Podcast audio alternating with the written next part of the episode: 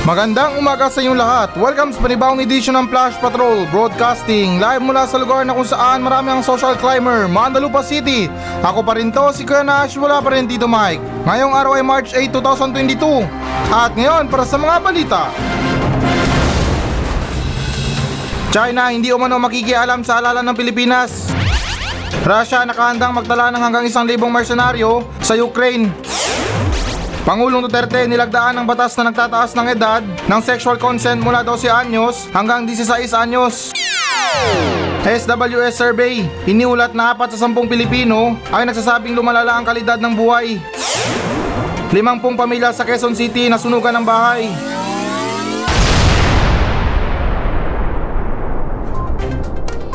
China hindi umano makikialam sa halalan ng Pilipinas. So okay guys, na alinsunod sa ulat ng CNN Philippines na sinabi ng Chinese Ambassador to the Philippines, Wang Silla na hindi makikialam ang Beijing sa darating na halalan sa Pilipinas na idiniin na hindi ito kailanman makikialam sa panloob na politika ng bansa, este ng ibang mga bansa.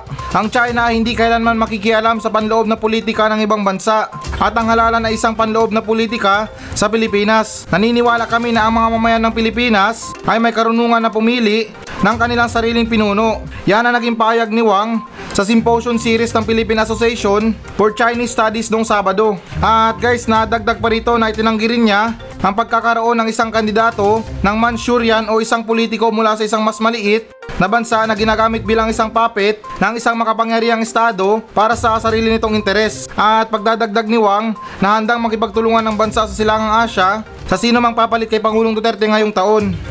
Kami ay patuloy na makikipagtulungan sa pinuno na inihalal ng Pilipinas upang ipagpatuloy ang magandang momentum ng ating bilateral na relasyon upang magdala pa ng higit na benepisyo sa ating mga mamayan. Ika ng ambasador. Ah, okay. So ito guys na hindi naman sa paninira ah, pero should we trust China or dapat ba tayo magtiwala sa bansang China? Eh parang ano eh, parang feeling ko parang kapitbahay talaga natin na literal yan. Na talagang kilala natin yung ugali nila. Alam niyo mga senaryo na gano'n na yung kilalang kilala niyo talaga yung kapitbahay niyo na halos lahat ng mga tao na utangan na tapos pag umutang sa'yo sasabihin nila na uy pautang ba babayaran naman kita bukas. Pero alam mo yung kwento niya na marami na siyang utang na hindi nabayaran. Hindi naman guys sa sinisiraan, alam ko na mabuti yung bansang China. Or maganda yung pamamalakad nila sa bansa nila. Pero mga Pilipino naman tayo eh, hindi naman tayo mga Chinese para magustuhan natin yung mga pamamalakad nila. Pero kung sabihin na natin na itong bansang China ay makikialam sa Pilipinas or magkakaroon ba ng mga utusan dito sa Pilipinas para gawin yung mga gusto nila na mangyari dito sa bansa natin, tingin ko lang na parang hindi okay sa karamihan sa Pilipino. Kasi isipin nyo na lang, tayo mga Pilipino mahilig sa adobo. Sa mga street foods na yan, sa mga pagkain na prito-prito, mamantika. Yan, talagang nakikita ko na paborito ng mga Pilipino yan. Tapos biglaan na lang napapalitan ng ano, ng mga steam na pagkain, yung mga siopaw na yan, yung mga siomay na yan. Magugustuhan ba natin agad yung ipapalit sa atin? Maganda sa maganda yung bansang China, pero kung para sa ating mga Pilipino, ay kumbaga parang hindi tayo hiyang sa mga pamamalakad nila. Ako, opinion ko lang ha, malakas ang kutob ko dito na talagang makikialam ang China. Pansariling opinion ko lang to ha, hindi ko kayo hinihikayat na, oy, maniwala din kayo sa akin ha. Or itong sinasabi ko, paniwalaan nyo na itong China talagang makikialam sa Pilipinas. Or what I mean na makikialam talaga sa eleksyon sa Pilipinas. Hindi naman sa sinasabi na ganun, pero ako opinion ko lang na parang posible talaga na mangyari na itong bansang China ay ano makikialam sa eleksyon natin sa Pilipinas. Halangan naman na umamin yung China na oy kami China ha, makikialam kami sa eleksyon ng Pilipinas. May mga ganong klaseng pahayag ba? Abay syempre na itatanggi muna nila bago nila mamanipulain. Ulitin ko guys ha, hindi to pwersahan na sinasabi ko na maniwala kay sa akin. Opinion ko lang na ako hindi ako nagtitiwala sa China. Dahil alam nyo naman guys, yung China hindi naman sa sinisiraan sa bansa nila. Ang dami nilang kalukuhan. Andyan na yung mga droga, mga kung ano ng mga illegal na bagay, kumakain ng aso. Tapos tingin ko na yung mga Diyos nila, talagang napakalayo sa mga paniniwala natin mga Pilipino. Tayo okay pa, medyo related pa sa talagang mga tunay na Diyos. Samantalang sila, yung Diyos nila, ay nako, ginto. Pero sa bagay, marami si Marcos nun. Hindi, charot lang. Yung mga sa mga religion pa lang nila na parang ilan sa ating mga Pilipino ay ano na, parang taliwas sa atin yung mga paniniwala nila. Kung Chinese tayo, siguro okay pa. Pero tulad ng sinabi ko guys, na mga Pilipino tayo, baka hindi natin magustuhan yung mga pamamalakad nila or mga gusto nilang mangyari. At saka dagdag ko na rin guys ha, sa paglilinaw lang na ito ba yung mga sinasabi ko na ano, parang future or iniisip ko na yung mga pwedeng mangyari. Dahil iniisip ko na itong labanan na to sa eleksyon parang boxing lang to eh. Na yung iba pinupunduhan, talagang ini-sponsoran, sila ang bahala sa mga paghahanap ng laban. Tapos noon, syempre mautusan nila yung boksingero nila o yung manok nila na ito ha, i-uppercut mo ha, tapos ano mo, straight jab. Ganun ang gawin mo ha. Eh yung boksingero naman, o sige, sige gawin ko yun. Alam ko na tunog na walang kwenta ng itong explanation ko, pero kung ayan ba, kung i-analyze nyo talaga ng maayos, ay parang pangit ba na isipin na merong nagmamanipula sa ano natin sa gobyerno natin. Merong ang Pilipino na nakaupo bilang presidente, pero may kumukontrol naman sa kanya. Imbis na bilang isang Pilipino tumulong sa mga may hirap, ay ayun, puro negosyo na lang yung inaatupag. Yung mga pakikinabang ng ibang bansa sa bansa natin. So parang ganun ang iniisip ko na hindi ako ganun nagtitiwala sa bansang China. Dahil alam naman natin na ang bansang China, para sa akin lang na magaling manuhol yan. Eh tayo mga Pilipino, karamihan pa naman sa atin na mukhang pera. Eh kapag nakakita ng mga milyones yan na suhol, talagang bibigay yan. Hindi naman sa nila lahat ha, pero karamihan sa mga Pilipino handang, handang gawin ang lahat para lang sa pera or sa instant na pera. Magsisimula ka lang sa ano, sa mga basic na utos. Halimbawa na lang diyan na oh, pupunta kami ng Pilipinas ha. Bigyan nyo kami ng ano, ng room or hindi naman kaya parang bahay para meron kayong matiran pansamantala. Pero sa mga paglipas ng panahon, palaki ng palaki yung mga demand nila. Magugulat na lang tayo na minamanipula na yung gobyerno natin. Eh tingin ko lang talaga ha kung pwede lang tumakbo yung China sa Pilipinas or what I mean na yung isang Chinese ang tumakbo bilang isang pangulo, panigurado yan, talagang panalo yan. Para sa akin lang naman, kasi walang imposible sa China. Yung isang dating senador nga na walang trabaho ng ilang taon, nagawa nilang pabanguin yung pangalan, ngayon mahal na mahal na ng mga Pilipino. Yun, 6 years na walang trabaho ha. Naging senador man dati, may nagawa man konti pero hindi naman talaga lahat sa mga Pilipino. Naintindihan ko yung mga pagtulong nila, yung mga pagpunta nila sa mga nasalanta ng bagyo, mga lindol or mga sakuna man yan. Pero guys na hindi nyo man lang ba naisip na kailangan pa ba natin na makaranas muna ng mga dilubyo bago tayo matulungan? Wala bang mga tulong dyan na magugulat ka na lang na oh ito magkape muna kayo, ito kaldo, ito pagkain, o ito pambili ng maintenance. Wala bang ganun? Kailangan mo na ba makaranas ng mga ano sakuna bago tulungan? Kaya muli guys, nadagdag ko pa dito na para sa akin mas nagdidiwala pa ako sa ano sa bansang USA doon sa CIA nila kaysa naman sa China. Hindi ko kayo pinipilit na ano maniwala kayo sa akin pero yun ay para sa akin lang. Kasi sa experience ko lang ha, sa tagal ko na nagbabasa ng mga balita, parang first time lang sa akin yata to na nangyari kasi parang biglaan eh na magugulat na lang tayo na oh kami mga China hindi kayo makikialam sa eleksyon nyo ha. Bakit? Kasali ba kayo sa eleksyon? Hindi yata kami na-inform. Oh, 'di ba? Doon pa lang huli na. Kasi bakit sila magbibigay ng payag na parang paglilinaw na hindi sila makikialam sa eleksyon ng Pilipinas? Ano ba tong China na to? Sinumpa ba to? Na kapag lumapit sa atin may kamalasan agad? Sunod naman tayo na balita. Russia nakahandang magtala ng hanggang isang libong mersenaryo sa Ukraine. So, okay guys, na alinsunod ulit sa ulat ng CNN Philippines, handa ang Russia na mag-deploy ng hanggang 1,000 pang mersenaryo sa Ukraine sa mga darating na araw at linggo. Dahil nagbabala ang isang senior Western intelligence official na ang Moscow ay maaring bombarduhan ang mga lungsod sa pagpapasakop. Isang pagtaas na maaring humantong sa makabuluhang sibilyan na casualty. At guys, nadagdag pa rito na ang US ay nakakita ng ilang indikasyon na ang mga mersenaryong Ruso ay maaring kasangkot sa pagsasalakay ng Moscow sa Ukraine. Sa ilang mga lugar, sinabi ng isang senior defense official nitong linggo, ngunit hindi malinaw kung saan eksakto o kung ano ang mga numero. Nakita namin ang ilang mga indikasyon na sila ay nagtatrabaho, sabi ng opisyal. Ngayon, ang isang opisyal ng US ay nagsasabi sa CNN na ang Russia ay nagpaplano na mag-deploy ng hanggang isang libo o higit pang mga mersenaryo sa malapit na hinaharap. At guys, nadagdag pa rin sa balita na to na dinagdag ng opisyal ng US ay naniniwala na ang mga mersenaryo na nasa Ukraine na ay hindi maganda ang pagganap kapag naharap sa mas mahigpit kaysa sa inaasahang pagtutol mula sa mga Ukrainians at naabot sa dalawang daan tulad ng mga mersenaryo ang napatay sa digmaan ng huling bahagi ng Pebrero. So, okay guys, na ito explain ko lang ha sa mga hindi nakakaintindi or hindi ba nila alam kung ano bang ibig sabihin ng mersenaryo or yung sa English na mercenary. Ito yung mga sundalo na sumasama sa mga gera pero walang pinipili na kakampi. Kumbaga guys na lumalaban sila ng dahil sa pera kasi binabayaran sila. Yun lang sa pagkakaalam ko. Kasi parang may bali-balita na itong mga sundalo ng Russian or itong mga sundalo ni Putin ay parang na low moral na. Or ano ba, low moral. Ganon, sa English, low moral. Kasi kung moral, ibig sabihin studies. Pero kung may isa dulo, ibig sabihin ano, yung ano natin, yung fighting spirit natin. Karamihan or mostly sa mga sundalo talagang nawawalan ng moral sa sarili. Kasi syempre namatay na yung kabady niya or parang matatalo na sila. Yung ano ba, nawawalan na ng pag-asa na lumaban. Kaya ito si Putin nagpadala ng mga sundalo na ano, mga mercenary na binayaran niya para ipakita sa mga sundalo na lumalaban doon na game na game pa rin yung bansa nila na makipaglaban. Kasi yung iba, hindi naman sa ano ha, parang hinalaw karamihan sa mga sundalo, parang ano na, nakatambay na lang doon or naghihintay na lang na mamatay. Kasi wala, kahit ultimo na suporta mula sa gobyerno, pagkain man yan or ano, wala na. Kasi nandun sila sa kalagitnaan ng gera. Ewan lang, siguro dumagdag pa yung mga namatay yung mga kaibigan nila. Kaya hindi rin talaga may iwasan na mawala yung moral or maging low moral yung mga sundalo doon. Kaya muli na ulitin ko lang na itong si Putin mautak din na handa siya magpadala ng mga sundalo doon na mercenaryo para i-encourage ulit yung mga sundalo doon na lumaban. Kumbaga sa mga vaccine, ito yung ano, sila yung mga booster shot. Pero anyways guys na ito ibayin natin ng konti ah. What if na lang kaya na yung ibang bansa or yung bansang Russia ay kukuha ng mga Pilipinong sundalo para makipaggera dun sa ibang bansa. Or what I mean na yung bansang Russia ay kukuha ng mga mercenaryong Pilipino para dun makipaglaban. Siguro tingin ko lang ha, hindi naman sa amin na masama.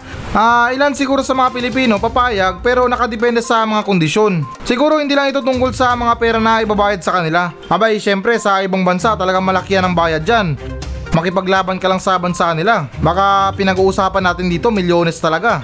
Pero ganun pa man, sa mga demand siguro ng mga ibang Pilipino, nakabukod pa yung bayad doon, siguro yung gusto nila, pagpunta nila doon ay may free wifi pa rin sila. Tapos kada break time nila may milk tea. Yan, talagang perfect na yan. Napicturan yung mga milk tea nila sa mga medyo astig na background. Yung mga wasak na gusali, tapos may caption na At the moment, pahinga muna, chill chill with my milk tea. Milk tea now, gera later.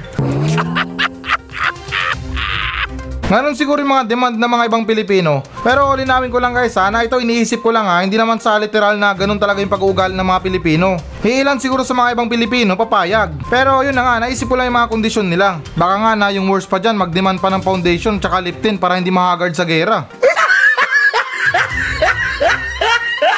Sunod naman tayo na balita. Pangulong Duterte nilagdaan ng batas na nagtataas ng edad ng sexual consent mula 12 anyos hanggang 16 anyos.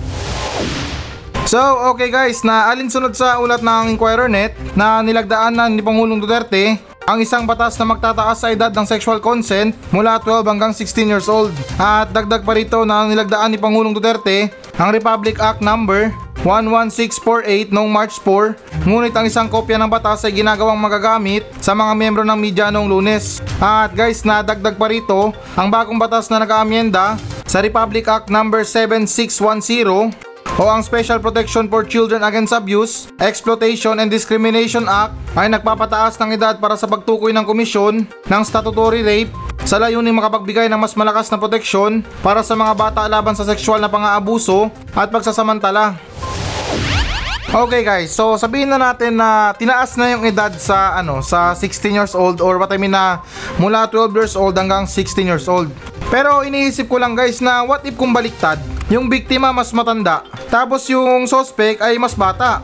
Kanino mapupunta yung proteksyon? O di ba guys na parang magulo? Hindi ko lang alam kung bobo ako or parang lutang lang ako sa balita na to. Medyo parang magulo kasi isipin kung baliktad yung nangyari. Tulad ng sinabi ko, paano kung yung naging biktima ang mas matanda? Tapos yung suspect ay mas bata. Huwag yung sabihin na yung bibigyan nyo ng proteksyon yung mas bata ah. Siya na nga yung suspect, siya pang may proteksyon. Pero anyways guys na ito short explanation. Para naman sa hindi nakagets ng balita na to Na ito tulungan ko kayo na makuha itong balita na to. Itong nilagdaan ni Pangulong Duterte na bagong batas Or adjustment sa batas Na mula edad 12 anyos hanggang 16 years old. Kasi ito guys na pasintabi lang ha.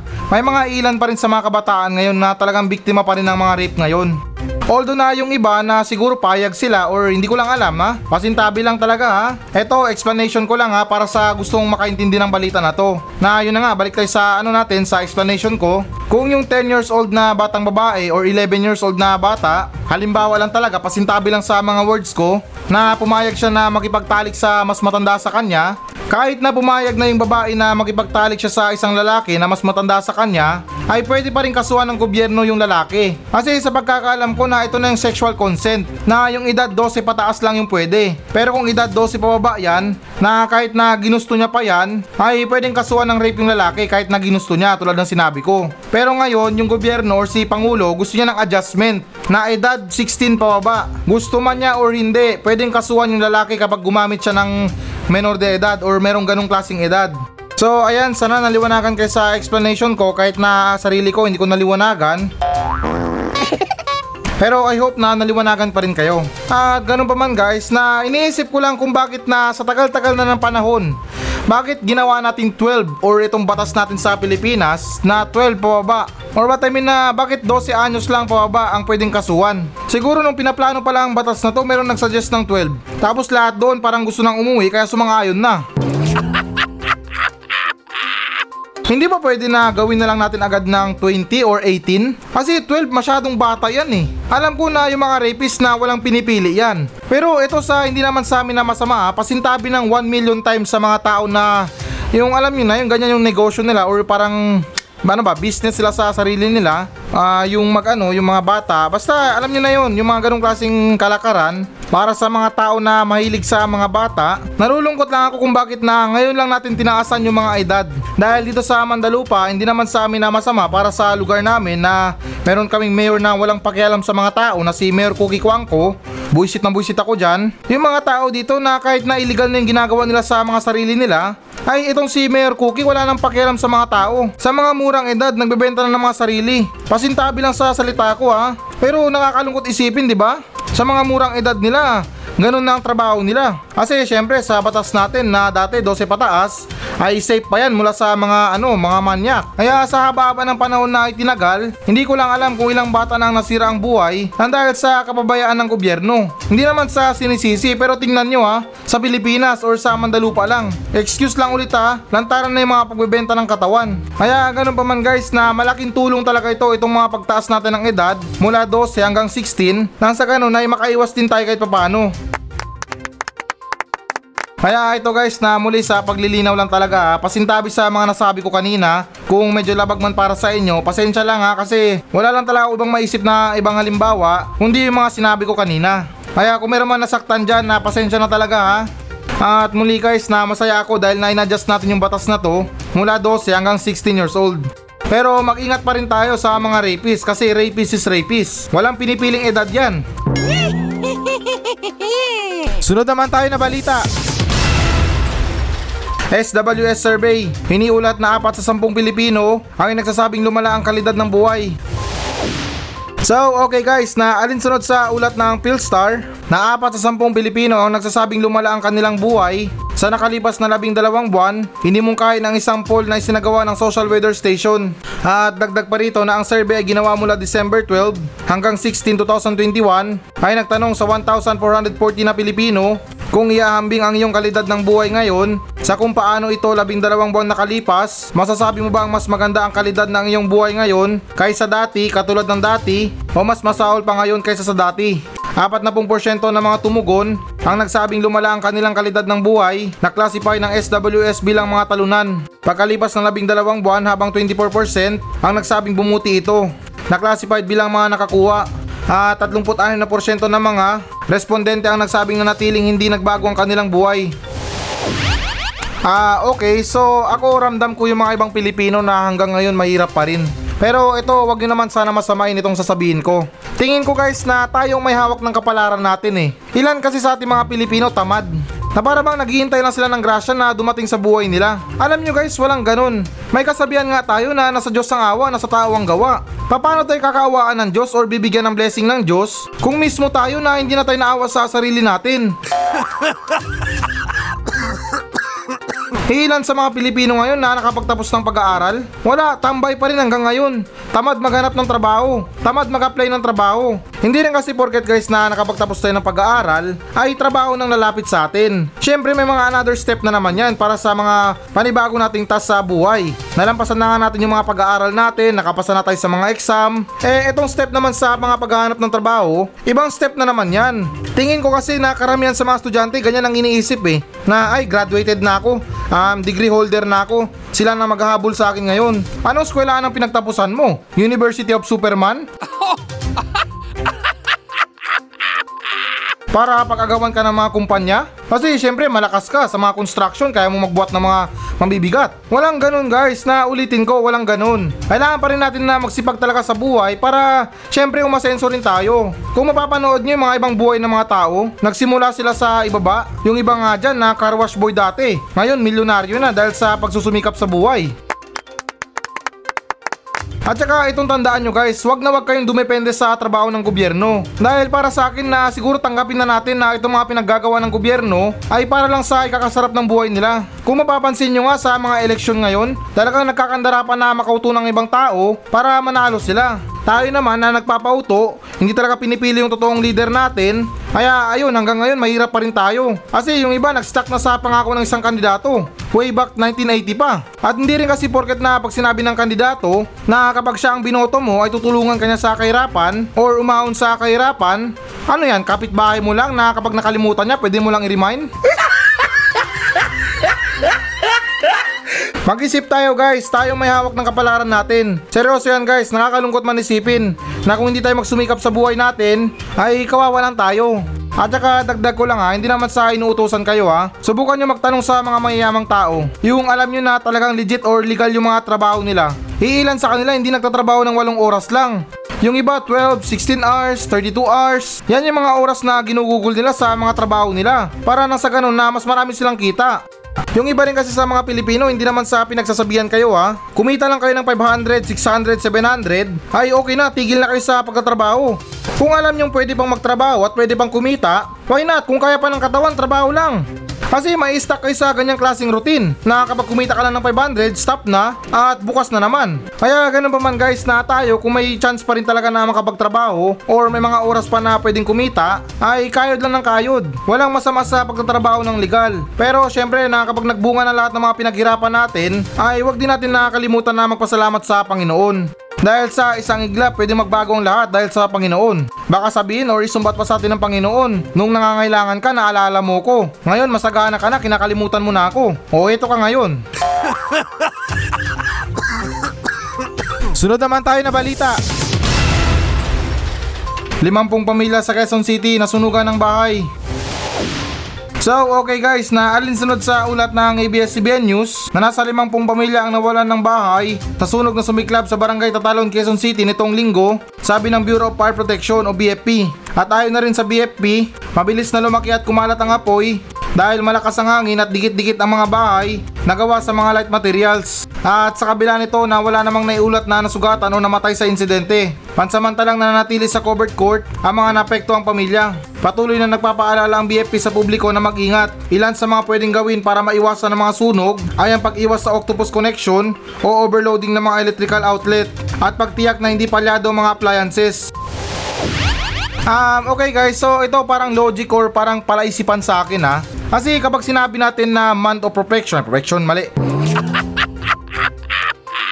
Or itong March na to na merong fire prevention month na bakit sa mga nangyayaring sunog parang sa mga manghihirap lang. Kasi parang pansin nyo ba guys na itong mga sunog na nangyayari kung hindi sa mga barangay-barangay, sa mga squatter na area. Pasintabi lang sa words na squatter ha pero yan ang napapansin ko na kadalasan na merong sunog. Kasi di ba kapag buwan ng sunog lahat apektado or what I mean na lahat pwedeng maging apektado. Pero tulad sa katanungan ko bakit sa mga squatter area lang or sa mga lugar ng mga manghihirap lang? At bakit wala to sa mga mayayaman? Hindi naman sa totally na hinihiling ha na magkasunog sa mga bahay ng mga mayayaman. Pero kapag sinabi natin na Fire Prevention Month or buwan ng apoy yan or buwan ng sunog, ay para bang sa akin na hindi pantay sa mga tao. Tulad ng sinabi ko na mali ang iniisip nyo na hindi naman sa hinihiling na pati yung iba magkasunog din. Nagiging logic lang sa akin na sa tuwing dumarating itong mga buwan ng Marso na to or itong Fire Prevention Month na to ay puro mga mahihirap lang yung apektado. Pero sa bagay, parang narealize ko rin or napagtanto ko rin na wala palang octopus wiring sa mga village or sa mga kondo. Hindi naman sa pagmamasama ah, pero alam naman natin or iilan sa atin na alam na yung mga ganyang klaseng lantaran ng mga octopus connection. Lalo dito sa Mandalupa na pinamumunuan ni ano ni Mayor Cookie. Yung mga kable ng kuryente dito parang kaluluwa ni Venom. na talagang bumabagsak na hanggang sa lupa. Pero sa kabila no, na yung Mandalupa hindi naman nagkulang sa mga warning sign. Kahit na napaka-obvious naman para sa ibang tao na talagang delikado yung lugar na yan or yung kable na yan, ay kahit pa paano na meron ding warning sign na keep out high voltage. At saka mga ginagawang kalsada na taon nang nakalipas or ilang taon nang nakalipas, hindi pa natatapos, ay meron pa rin silang warning sign na ano, keep out deep excavation. Tama ba? Parang deep excavation pala yun. Kaya ganun pa man na ito idagdag ko na rin sa comment ko. Siguro marahil dyan sa inyo ay alam na to or gets na itong ganitong klaseng gawain. Pero pansin nyo rin ba guys? Sa mga demolition wala nang nagaganap. Yung mga ano, yung mga pwersahang pag-demolish sa mga bahay. Tama nga naman yung mga mauutak sabi nila. Bakit sila magpapakahirap at sirain yung pangalan nila sa maraming tao? Ay kung pwede naman nila sunugin yung mga bahay. Eto, hindi ko to gawa-gawa ah, pero parang teori ng ibang tao yan sa mga nangyayaring sunog. Dito nga sa Mandalupa, laganap yung mga panununog ng bahay. Para ano, para mapaalis yung mga tao. Pero gano'n pa man, sa kabila lahat ng mga sinabi ko, ay wag lang buwan ng March tayo mag-ingat sa mga sunog, kundi araw-araw. Hindi yung porket napagpatak ng buwan ng Abril, ay sasabihin nyo na ligtas na tayo sa mga sunog. Talagang ugaliin natin guys na i-check itong mga appliances natin kung mga taon ng edad nito. Dahil hindi rin porket na umabot na ng ilang taon itong rice cooker nyo, panahon pa ng lola nyo, ay ayaw nyo ng palitan. Kasi ano daw, matibay. Sa pagkakaalam ko na itong mga appliances natin may mga lifespan to. Kung alam nyo na medyo delikado na, ay palitan nyo na. Nasa ganun guys na maiwasan din natin itong mga kaganapan sa sunog. Sa mga kuripot dyan or nagtitipid sa buhay, huwag nyo nang hintayin na ipagpalit pa yung halagang 1,500 sa rice cooker or electric pan man yan para sa lahat ng mga naipundar nyo. At saka shoutout na rin sa mga mayroong bahay dyan na dikit-dikit. Hindi naman sa nagde-demand sa inyo ha, pero sana man lang na maisipan nyo rin na gumawa or magbigay ng mga espasyo para sa mga fire exit nyo. Na kung mayroong sunog, ay madali lang kayo makakalabas. Hindi yung makakita kayo ng bakanting lugar sa bahay nyo. Sasabihin nyo na agad na, uy ito pwede pa sa washing machine. Kasya pa washing machine dito. Dito sa eskinita, kasya pang paradaan ng motor dito.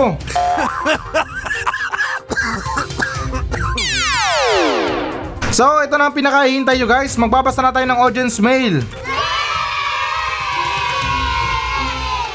Mula pa rin sa mga nagmensahe sa atin sa Facebook page ng Flash Patrol. At bago pa man ang lahat na gusto ko lang kayo batiin ng good morning. Happy Tuesday sa lahat. Ika ni paring Jonel.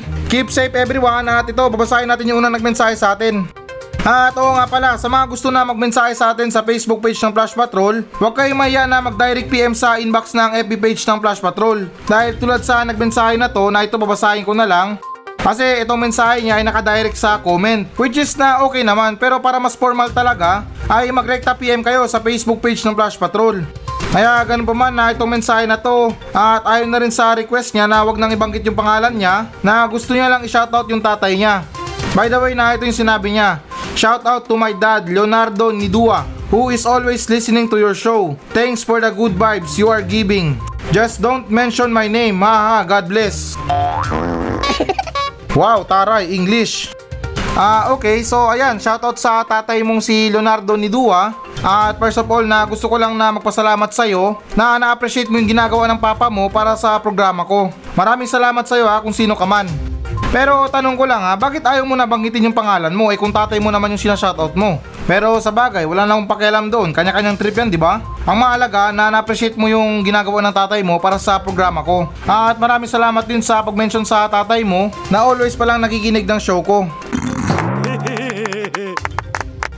At saka take note lang sa mga listeners natin ha, kung gusto niyo magmensahe sa akin, hindi required mag-English ha, pwede kayo mag-Tagalog or any language. Baka isipin nyo na porket na itong nagmensahe sa akin English speaking, ay takot na rin kayo magmensahe kasi kailangan English speaking.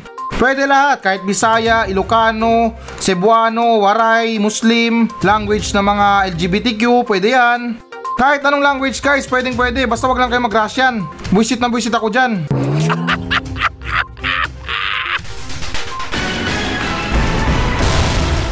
Hello guys, na bago natin tapusin ang show na to, uh, hinikayat ko lang yung mga audience natin na mag-message sa akin dito sa Mandalupa Station para sa mga reklamo nyo sa kapitbahay nyo, reklamo nyo sa asawa nyo, sa mga kaibigan nyo, at kahit sumbong na rin para sa mga katarantaduhan dyan sa lugar nyo. At kung boring ka naman, pwede naman kayo magpa-shoutout sa akin ng buong angkan nyo. Mula ninuno nyo hanggang apo, isa-shoutout natin yan. Kaya guys, na ano pang iniintay nyo? Magmensahe na kayo dito sa Facebook page ng Flash Patrol at nakakaasa kayo na walang minti sa mga pa-shoutout nyo. Paki-like na rin ang Facebook page ng Flash Patrol. Maawa na kayo, desperado na ako sa buhay. Kaya ulitin ko, para sa mga reklamo sa buhay, reklamo sa kapitbahay, reklamo sa mga tao, ay huwag kayong maya na magmensahe sa akin sa Facebook page ng Flash Patrol dahil actionan natin yan ng makabuluhang kalukuhan.